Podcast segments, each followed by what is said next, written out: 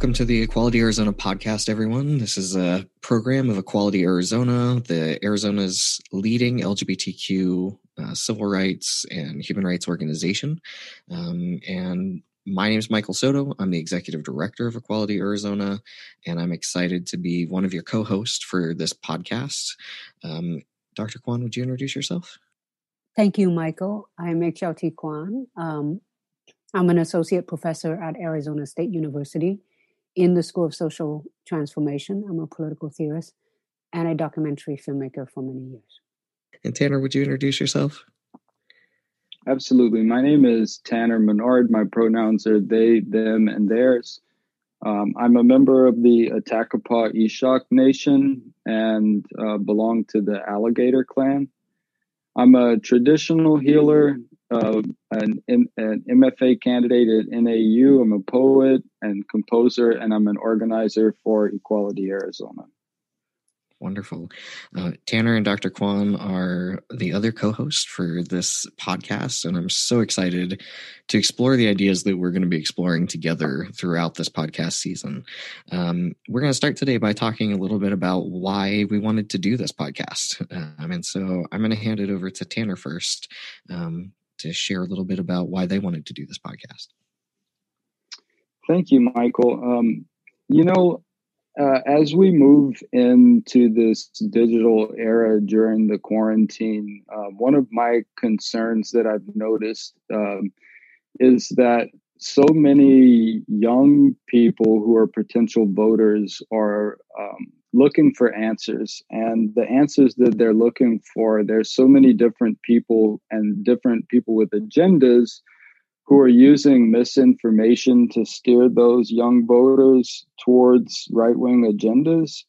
And um, it, it felt important to me to look at the areas where young people are turning to things like conspiracy theories and um, curating their realities online.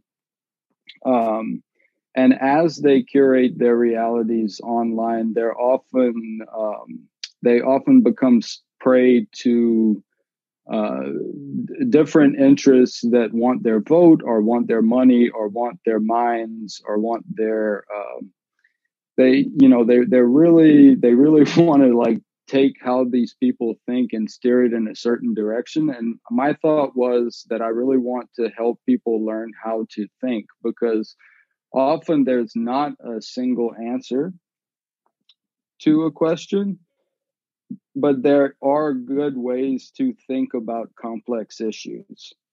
And so i would i want to be able to address um, you know how do we think about complex issues and how do we get comfortable with not even really knowing the answer but knowing how to think about things that we don't have clear answers for. Dr Quan what appealed to you about doing this podcast? Well uh, I think when I when when you folks reach out to me, um, as someone who have been doing public education as a public intellectual, both as a filmmaker and as a professor, uh, and also doing a radio program, both public affairs and music, for a number of years, I think it's an inc- an incredible opportunity um, for folks to kind of engage in public dialogue. Um, and as a public intellectual, I think it's critically important, especially at a time where we, where democratic politics, it's very fraught at the moment. Well, it's, it's not that it's just now being fraught; it's just more intensely being undermined in a way that many of us have not experienced before. Now, some of us have, depending on who we are, positionality wise. Um, I think that to be able to understand, just unpack these complex issues that Tanner is talking about, al- allow the the public, allow, allow a community to engage in issues in a way that can move us forward. Now, in a community uh, such as Arizona or Phoenix, uh, or the LGBTQ communities. Uh, and, and I'm, I'm, saying communities plural because the community is quite diverse.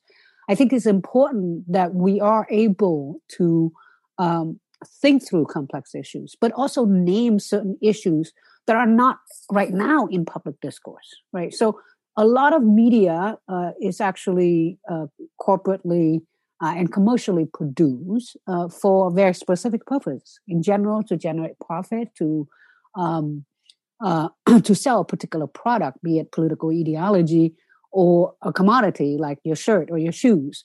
Uh, and so, I think it's critically important that um, there's independent media, that there's grassroots media, and that the people in the community themselves can have the skills, uh, be it to create, produce their own media, but also to to have the language and to to to to tell the story for themselves. So, in many ways, I hope that this podcast will help facilitate that conversation, to help facilitate a public discourse on the key issues that are facing an incredibly diverse and challenged LGBT community because we're living at a time of extreme inequality right? And there are many vulnerable population, not to mention a raging pandemic that's going on, where in which people have, you know, not uh, extraordinarily uh, great access to healthcare, to affordable housing, etc. And so, to empower our community, in part, require us as a community to have difficult dialogue, right? And to also have certain kind of way to engage in public discourse without uh, shutting down uh, different challenging point of views. I think that's very important. And as a public intellectual, I think it's part of my role uh, to help facilitate that conversation. Wow, I yes, I'm one always inspired by both of you um, and everything that you bring to these conversations. Um, and, you know, I think you both touched on this idea of creating public discourse, independent media, um, and political education, right? Equality Arizona, one of our most important roles, I think, is creating opportunities for political education and for understanding ways to have difficult conversations, to have conversations where you don't agree with everyone entirely, um, to have diversity of thought around our communities, right? LGBTQ communities and the issues that we face. All of this are reasons why this podcast, I think, will be incredibly valuable to Arizonans um, and to hopefully people around the country and the world. And so, um, you know, one of the, as we started discussing doing this podcast, we wanted to first tackle the idea that we're in a crisis of knowing um, in this in 2020 uh, in the age that we're in. I think we've been in it for a while. Um, and that that was an idea that appealed to all of us to sort of launch this political discourse this public discourse and this political education. Um, so what is this crisis of knowing? And and why do you do you want to talk about it as uh, public as public intellectuals, as people working in the community, um, and working to increase people's uh, p- political knowledge and ability to have discussion? Well, that's that's the issue, isn't it? Today, um, we are debating over basic what we used to think as objective fact um, whether or not there is climate change, whether or not um, what is the election result, right? Um, now, did the Holocaust happen? Now, these are factual historical events, but I think it's important to put in perspective that history uh, historical uh, facts has been written uh, by those who are in power. And so knowledge has never been contested free, right? So there's always been at one level a contestation of that around the interpretation of facts. But there are certain ground rules that people often respect and follow. Uh, so that's what we assume. Because objectivity it's one of those things that can be used uh, as a as a cudgel, right? Uh, to to dismiss, marginalize vulnerable population who make a claim to knowledge, right? So we don't pay attention to what our mothers say, but we do pay attention to what our doctors say. Well, why is that? Why is the why is the Dr. Quan, right? There's a doctor in front of my name, makes my knowledge more legitimate. Now, if it is because it's based on my research and it's based on my many years of studying it and I have evidence and verification, there's certain rules, right? Then we say, okay, that's that's more legitimate. But it's the name, it's the title alone legitimize what I have to say. So because I have a doctor, something in my name, can I say that something that happened didn't happen? That's the moment we are in right now, right? The moment we're in right now is where we say no one can be trusted. Not that some people should not get automatic free pass because they have a certain title in their name. So we have we've gone through a few decades in the academy and outside where in which rightly so we question truth with a capital T that there's multiple interpretation of facts. Not that facts are not real right? So today we are in a moment where we say well um facts is whatever we think it is. And that is that's a crisis. That's a crisis. That's i mean that's that's the most fundamental kind of way to think about this but it's it isn't just that we don't know what we know that's what we mean by crisis of knowing but we don't even have the way a way of asking questions about how do we know some of the things that we think we know cannot be trusted or should not be trusted or should be trusted. That's what i hope what we'll do is is at least begin for instance what's the difference between you know poor people through experience and intuition having an idea that policies are largely made by people in power? That's an intuition but that's that's also a hint at some sort of conspiracy on the part of the wealthy maybe not intentional or not uh, not a, a full blown planned out conspiracy but what's the difference between that and a, a, uh, a conspiral conspiracy narrative that's produced on the part of the powerful to use that to distract or to begin to question or to, to sort of as a way to create a kind of chaos in knowledge where we can no longer rely on anything concrete so because uh, we don't we don't know exactly whether or not um, someone's experience is what they say it is is it therefore we can deny the fact that there are climate catastrophe that are happening and that is going to get worse. You see, so I'll I'll leave it at that. And I know Tanner has who wants to yeah. get in here. Jump in, Tanner.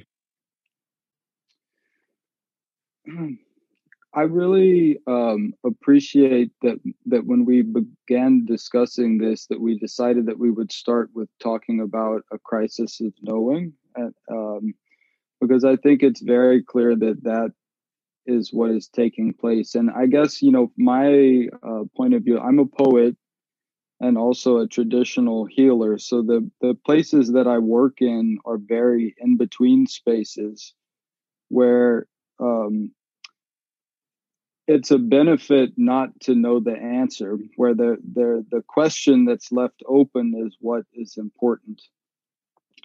And um, and I think that you know, as an also as an indigenous person, as a Creole person, um, I I live in a very kind of you know liminal space, meaning meaning a very in between space, racially. Um, in terms of you know my indigenous worldview is very very different from a modern worldview um, and also when I was 20 years old, 9 11 happened. And um, I, I lived through that moment in time. Uh, there were after 9-11 happened there were a lot of conspiracy theories that began to take hold as there are now and as there were in in previous times um, but I think that the reason that these sort of things are taking place is that there is a lot that's withheld from the public by the government, by big tech industries, by corporations, by the news. Um, there are a lot of truths that are not revealed entirely because of different agendas. Um, and I think that, you know, at, like as a person who lived outside of academia for a long time, um, I think that I can like relate to what a lot of average people perceive and think. And I think that people want, people want, people know that something is not right about what's happening. People know that, that, that they are not being told the truth very often. And so I feel like people are naturally very suspicious and naturally don't, they don't know what to believe. Um, and for instance, you know, this morning I'm I'm right now back home in Louisiana. I, I went and visited my um, grandmother outside this morning. Um, you know, we did sit we did sit the appropriate distance apart from one another, um, but we spoke about what's going on in the world. And um, though we have very we come from very different generations we have very different political ideologies we have very different religious philosophies um, we have some of the very same questions about what's going on in the world um, and i think that um, I'm curious about that. I'm I am just as a human being, I'm very curious about what the average person, you know, that's born on the earth, that comes out of, you know, that we, we live here on the earth, we have to eat food from the earth, we have to drink water, we have to breathe the air together on the earth. We have, you know, we think, we talk, we laugh, we communicate with one another normal human interactions. Um, but we're living in an era of extreme technological advancement, and we don't know how to navigate it yet. We don't, our nervous systems have not adapted to living in this high tech reality and also in a reality where industrialization has reached a point where um, the the like what the earth looks like feels like and even the chemical composition of the earth is changing so rapidly that we don't really know how to exist in it anymore. And the answers to those questions are coming to us from the corporate and government entities that are producing that change and um, they're very they're conflicting. And i think that people like don't know how to ask questions about how to exist in the reality that is unfolding in front of us. And so i am curious not only to talk about this and have a conversation about it but to learn for myself how to navigate this new reality and how to ask questions how to like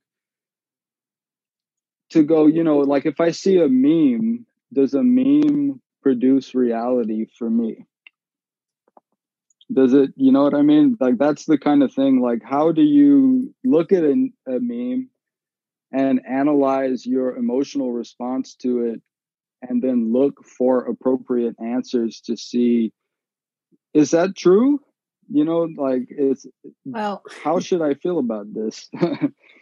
yeah, I mean, I think that's right. I mean, I, I think in many way um, we are living in a moment of being inundated with too much information now part yeah. of it is and when i say we i want to be very specific about a certain kind of way of life that you know an affluent country even when we are poor uh, allow us, afford us in a way that some people in the global south or some people in some neighborhood, in some zip code or census uh, track in this in the United States may not have access to. So, because of the digital divide, because of the extreme wealth inequality in this country, there are people who are in fact not um, experiencing uh, or in fact ha- are facing an extreme lack of usable information right? Um, so so i want to make sure that we're not overgeneralize this sort of crisis quote unquote because at, at one level um, knowledge as foucault uh, michel foucault the french philosopher pointed out a long time ago uh, is um, power right? And and of course foucault was not the first person uh, to recognize that. That foucault is associated with knowledge power that that equation that he came up with. Also itself reveal the power the the the power a, a, the asymmetrical power relationship around knowledge formation. That is to say the reason why we know that michel foucault framed this explain that knowledge is accompanied or usually reveal power relationship is because he's a he was a French philosopher, right? Because you and I know that our mothers or our grandmothers might have said something similar. But because of the positionality, maybe because they're women, because they were women of color, maybe because they were working class people, that they were somehow perceived as not real contributor to now real knowledge that what they have are anecdotes but not theory not not not philosophical insight right?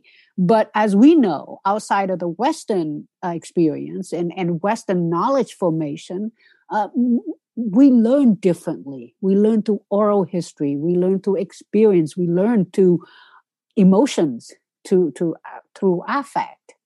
And so that itself is but but it is it is the case often that what we know it is a reflection of what we've been taught and what knowledge is privilege in society. So knowledge is very difficult. So when we're talking about a crisis of knowledge it, there is also an often an accompanied crisis of privilege a crisis of, of power imbalance of power. Does that make sense? And so you know if we think about cooking, for instance, as chemistry, as mathematics, as physics, we may think of women's role in society very differently. We may think of the domestic realm very differently than the public realm and what knowledge is acceptable to speak about in the public versus in private and how we learn relationship differently. Does that make sense? So again, this isn't the first time we are in this position, but that we are in this situation right now, in part, is exacerbated. It's not that we are not always questioned, because again, uh, part of the post-colonial knowledge, uh, sort of post-colonial, post-modern uh, introduction of post-colonial, post-modern theory into Western li- liberal, liberal economy at one level has been about the questioning of uh, only one type of knowledge that's produced or that certain knowledge is is is privilege right?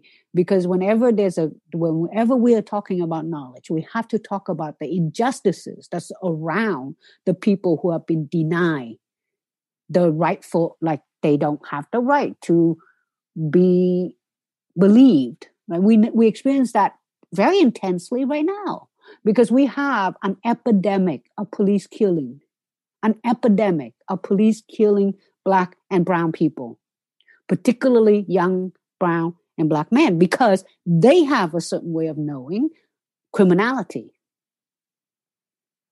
But also because society have associate people with uniforms, people like the police, like the military, as a source of legitimate knowledge and people who are not in po- position of power, as I was saying before, because of their title or because of the uniform, they're not believed. So, despite the evidence that we see with our own eyes, all of these video testimonies, juries after juries after juries. It is true that we don't have white supremacist law technically anymore. In other words, there's no law that said white people are better than black people or brown people.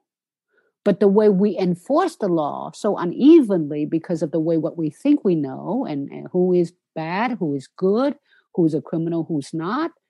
And so now we have this epidemic of police killing, and yet we keep saying they haven't done anything wrong. There's no conviction. I'm not saying that you should send people to prison. I'm not saying any of that stuff. What I am saying, though, is that what it reveals is that when these people are not being held accountable, part of what is revealed yes, systemic racism, yes, anti black and anti brown violence, but also there's a way in which we don't trust brown and black people as knower, as the people who can speak to their experience as legitimate. And we have been in that crisis for a very long time.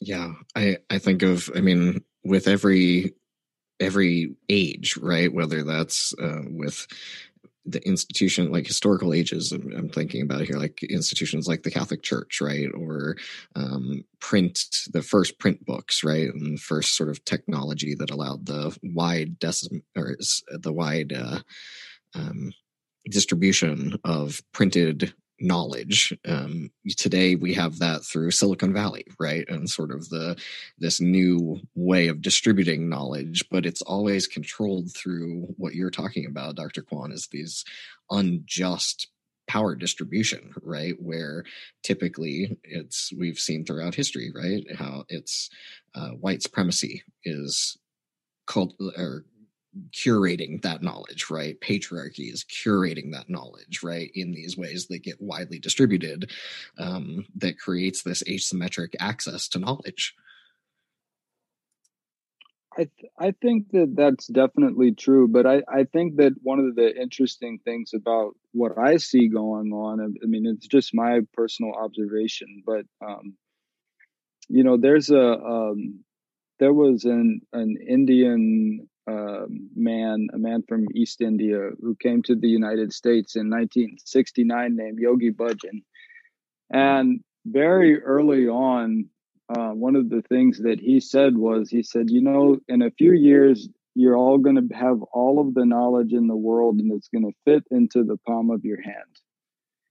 And he said this in the in the 70s um, because he was a visionary and he said that's going to fundamentally change um, the human experience. And so i think that whereas it is true that there are a lot of power brokers who are really curating knowledge we are in a moment where uh, there's a sort of total democratization of knowledge because everyone can communicate through social media.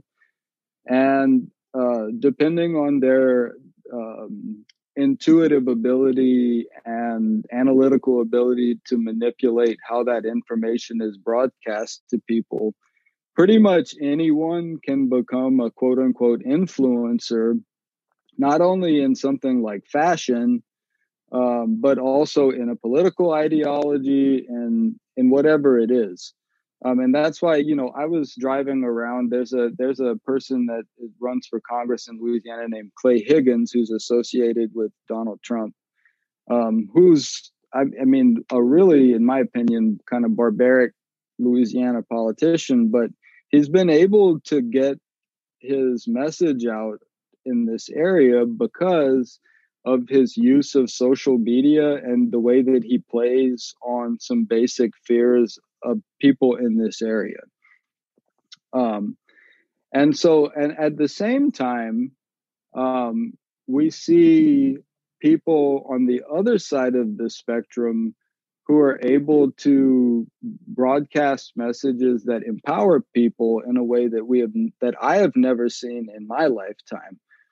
I mean, when I was, you know, when I was growing up um, in the rural South, I knew two gay people. I knew two gay people. and so I, for me to become a queer person, I had to go out into the world. I had to experience things. I had to make a lot of mistakes, and I had no sense of personal empowerment as a queer person. Now, now, you know, as being able to work as an organizer for Equality Arizona, um, I feel like I've been able to broadcast a very empowering message for queer people in Arizona. And all I have is our Facebook account. And but we've we've done it. We you know we've changed the fabric of the community in a lot of ways through the work that we've done. Um, and what I see is is that um, we need to we need to come up with uh, ethics about how we navigate these conventions, these online conventions, so that we can come up with standards of trust. Because things have changed so much that I think that there is sort of no standard of trust, and we're kind of like in a Wild West moment of the algorithm. And so the democratization uh, of knowledge leads has led us to a person like Donald Trump and Clay Higgins and all of these other sort of right wing figures that you know we don't necessarily want to be uh, governed by. Um, so that's that's my that's my thought there. I mean, I I think to a certain extent, um, it is true uh, that the internet and social media have allowed for a certain type of discourse and public conversations uh, that may be difficult, may have been difficult before, particularly in terms of volume, size, scale, whatever term you want to use.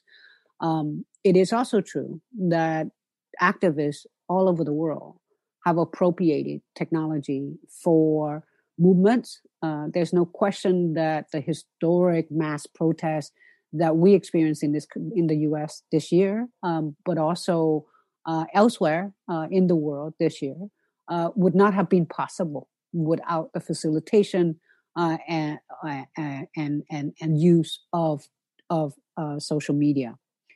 I would also. I, I, I, I, me personally, I, I, um, I'm wary um, of the idea that somehow democratization of knowledge alone gave rise to someone like a Trump character. Partly because what the Trump, the, the elevation of Trump into the White House has as much to do with his ability to weaponize social media as his ability to weaponize white male privilege and toxic masculinity uh, and a racist trope uh, that is very much part of our social um, imaginary, our, our, our, our way of life, right? To understand that because someone like me, say, if I wanted to run for president, without the resources, I could, I may get a few thousand followers. I mean, I would not have the apparatus. I would not have the machination uh, to, to act into to to to to manufacture certain kind of narrative, and especially if I do not tap into a certain kind of psychology. And so we need to be um, careful uh, to create this. The, the market when more than 90% of media and when i say media i mean everything from what you read to what you hear music wise to to games to television to film, more than 90% of media are owned by half a dozen corporations worldwide. There is no actual substantive democratization of knowledge. There, there's a flow of information that sometimes we can appropriate for our use. Sometimes we succeed, sometimes we don't. Uh, but the the power, the, this kind of chronic and persistent uh, unequal distribution of power isn't uh, isn't because people haven't thought of better ideas. Is because people are invested in sustaining the system and this unequal distribution of power.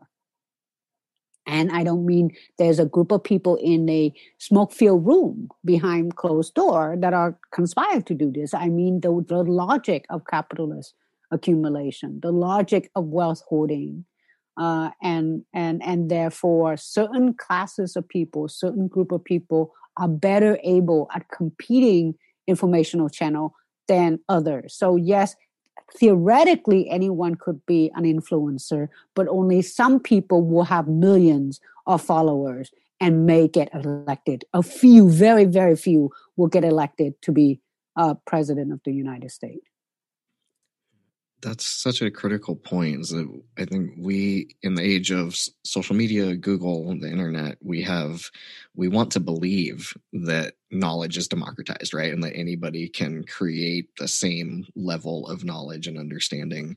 But power still does shape knowledge right? Power still shapes information and data right? Like all of that is we just we have a different way of accessing it now. Instead of going to the library we type something into google right? And often I think get less reliable and actual information than perhaps previous forms or ways that we sought information.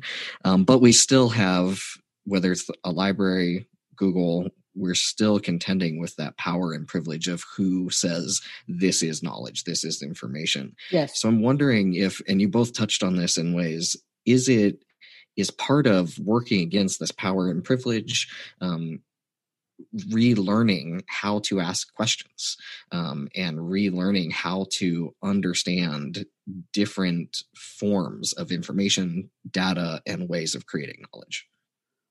I think Tanner is right. I think we have a whole lot more information today. Some of us, especially, would access to this information uh, than we have ever been in in human history.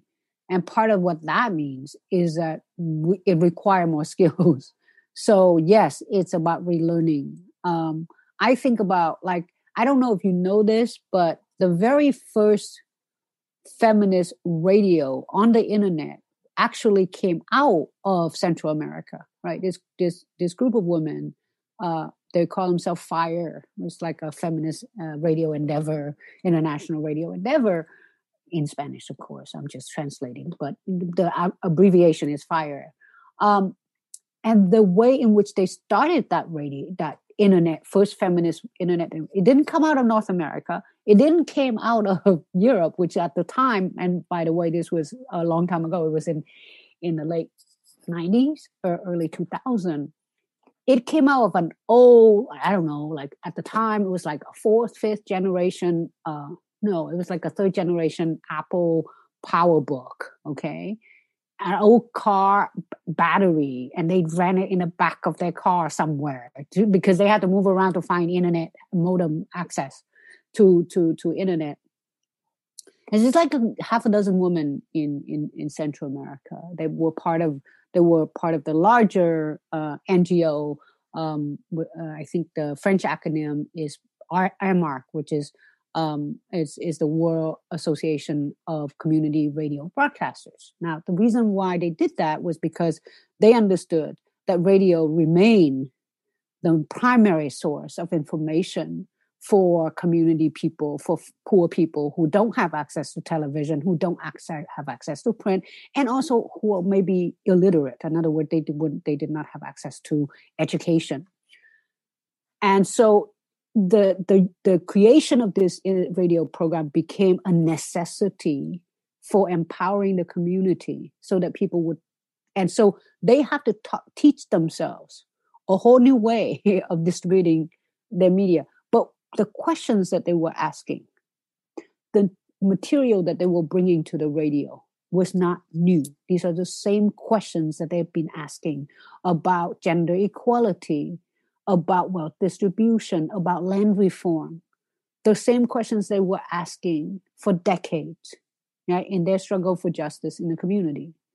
So I think at one level today, there there is in fact the reason why we're experiencing an acute crisis of knowing is because this crisis in part is manufactured from the from top right we have the office of the president and the state, one of the most powerful state in the world, the, the United States government, right? In that are there there many of, of the functionary in the Trump administration, their role is to manufacture quote unquote alternative facts.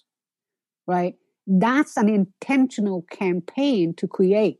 It's not that we don't have some of these quiet questions before. I'm not saying that. Um, there's an incredible book that came out last year by Russell Muirhead and Nancy Rosenblum called A Lot of People Are Saying. A lot of people are saying that's the title. And the subtitle is The New Conspiracism and Assault and the Assault on Democracy.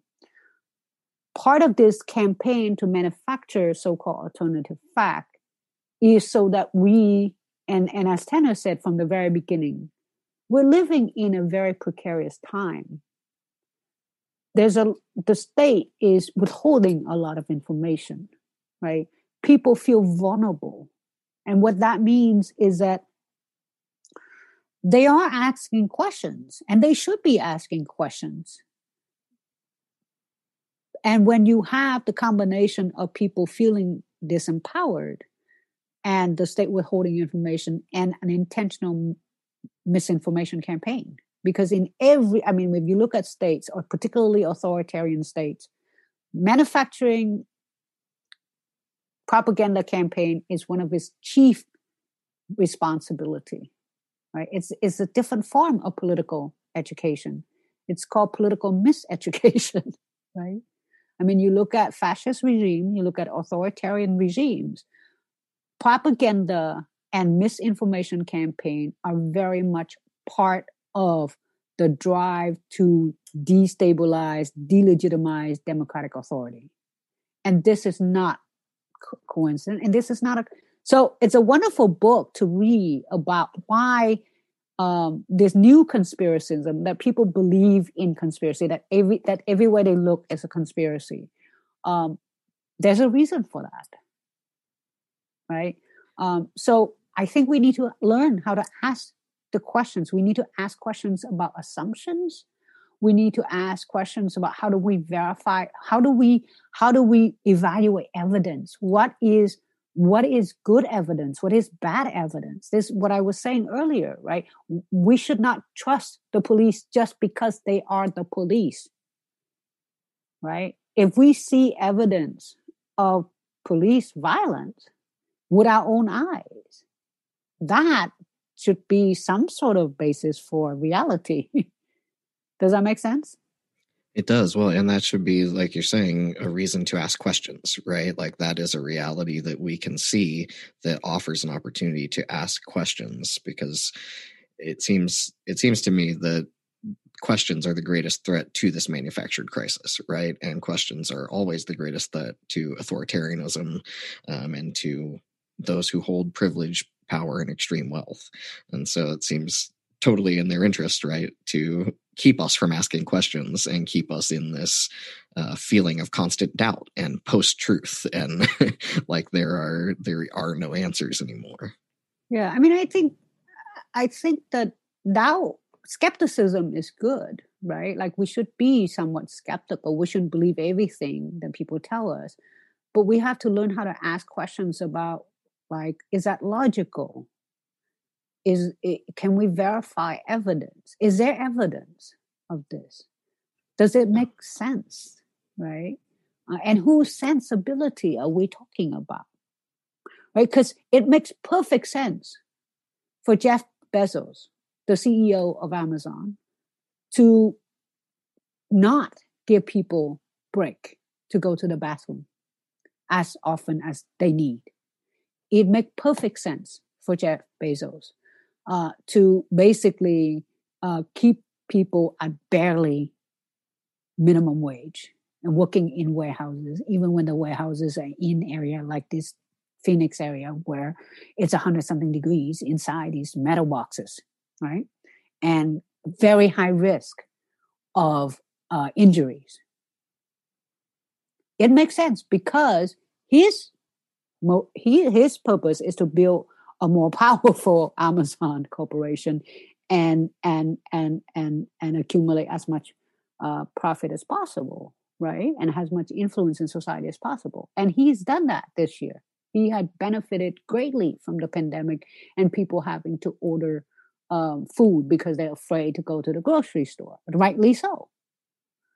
But does that make him a reliable witness for how workers' lives are going on? How, well, how well are workers' lives? He may be a really good witness for someone, you know, for telling people how to like just make as much money as possible. But he may not be a reliable witness for what constitutes a livable wage for workers. Does that make sense? Totally makes sense. Uh, similarly, why the stock market or GDP isn't a good economic indication of the economic health of people, right? It's it's one narrative, but it doesn't say how healthy people in that country are in an economic sense, right? Yes. Yeah. Dr. Quan, I'm really glad that you brought up um, Michel Foucault. And I hope that as we um, progress with this podcast, that we can talk more about uh, the philosophers and intellectuals that have shaped um, how we define the LGBT community today. Um, I was driving through Tyler, Texas, about a week and a half ago, and um, the the radio choices there are pretty limited and and I I've had about an hour where I was listening to this religious radio station in the middle of you know really rural part of Texas, and they were talking about postmodernism and critical theory, and they were explaining it to people in their community so that they could understand and undermine um, how you know young queer and trans people um, identify themselves nowadays and how we use those terms of identification to empower ourselves against the the sort of patriarchal system that we're that we're living in.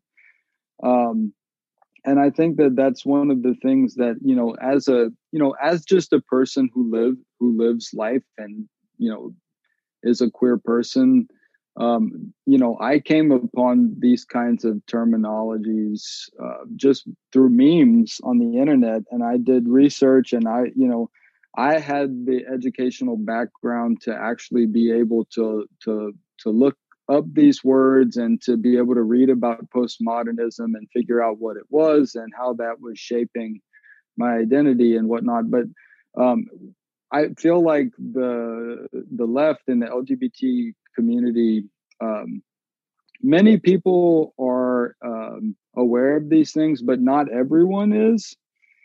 And um, we don't necessarily spend the time educating ourselves about the philosophies of the right in the way that they spend time educating themselves about our the philosophies that influence our community and so my one of my hopes in this podcast is that we can explore these kinds of topics um, because the other side is not that there are only two sides but the right is de- and the religious right in particular are definitely examining these things and um, educating parents so that they can dissuade their children from like assuming these kinds of identities for instance um, so I really appreciate that you brought up Michel Foucault, and I hope to learn a whole lot from you about those sort of things. Uh, yeah, thank you, Tanner. I, you know, I think that's the thing about conversations. One of the things I said earlier was about what I'm hoping that this podcast will do, and one of which is that it creates these kind of public conversations. Um, because when we make declarative statements. What we do is we foreclose the the public discourse. We say either you believe in this or you don't. In conversation, there's some good faith. I think there's some good faith in behind this, and I really want to have more good faith public conversation. That there's a that we have some faith in learning from each other, that we are co-learner in this conversation. uh, that we'll learn from each other through conversations. And in the conversation, we advance the course of knowledge. And so, yes, I, I very much hope we will talk about Foucault. Uh, we will talk about different philosophers as they bring to if they if they help us uh, in some way uh, in in in in various discourse. Um, I, I think part of part of what's going on too um, is that there that we need to approach knowledge um, with a kind of a sense. For me, um, I always uh, was taught that no knowledge is too sacred or profane for interrogation. And that means we need to ask questions. Whose knowledge? What is it for? Right? How did it how did it come to being that we believe that the police should be the only source, a reliable source of information for police violence? When did we how did that happen? So I know we talked about uh, future podcasts, and I'm, I'm really looking forward to having these conversations uh, about artificial intelligence, about bodily autonomy, about surveillance, about voting suppressions. These are the issues that actually very much affect the LGBT community. Um, sometimes we have these conversations head on, and sometimes we sort of cast them into the margin. And I think that um, the the more we have, the more conversations we have around these issues, hopefully, um, the more we'll get used to asking questions about why we know what we know or how we know what we know. Thank you. Um, you know, um, I, I, as an indigenous person, I'll, I, um, I often feel like the very ancient knowledge that I'm very fortunate to know a little bit about does not fit into the world that I'm living in, and that there's no place for it in conversation. Um, and my tribe, uh, our name is Ishak, and it just means the people. Um, in Flagstaff, you know, one of the tribes that lives here are the Dene, and their tri- name of their tribe means the people. And almost every tribe in this continent, when you ask what does the name of your people mean, they say the people. And so, what that implies, though, is that other tribes are not the people your tribe is the people. And so I feel like as a human family, uh, what's happening is that many the peoples are now living in very close proximity to one another. And we need to learn how to see each other all as the people because what I want, you know, like I, I work as a political organizer, I work as a poet, I work as a healer, I do all these things.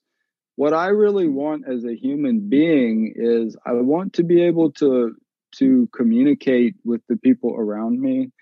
I want to be able to sit in the room with my grandmother and be able to have a conversation. Uh, I want to be able to sit in the room with a person that has a different ideology than I have and be able to relate to them as a human being. And I feel, I feel the thing that hurts my heart, my spirit the most is that we're reaching a point, uh, a, a crisis of knowing where we don't know how to we we don't know how to have a conversation with one another anymore we don't know how to see the humanity in one another anymore and so um, my personal commitment as a human being is i want to learn how to listen to other people and be able to when i hear something that i don't agree with to ask questions and to learn how to communicate in such a way that i will be heard. I am so looking forward to these conversations about how we know what we know, why we know what we know. And I'm so excited to learn from both of you and to just be in this conversation with both of you. So, uh, thank you both for contributing so much to this first conversation. And I'm looking forward to every single episode that we work on together. Thank you everyone so much for listening today. I know that I learned from this these amazing, powerful thinkers, Dr. Quan and Tanner. I'm excited for our next episode, which is all about voter suppression and uh, how that impacted this election um, and how understanding voter suppression historically and present day um, can help us understand what happened in this election and what will happen in future elections. We'll be tackling all sorts of different topics um, throughout this season, um, asking questions of each other, asking you to ask questions for the core purpose of understanding what's happening in our society for increasing political education and for increasing this public discourse around these critical topics. So we'll see you next time.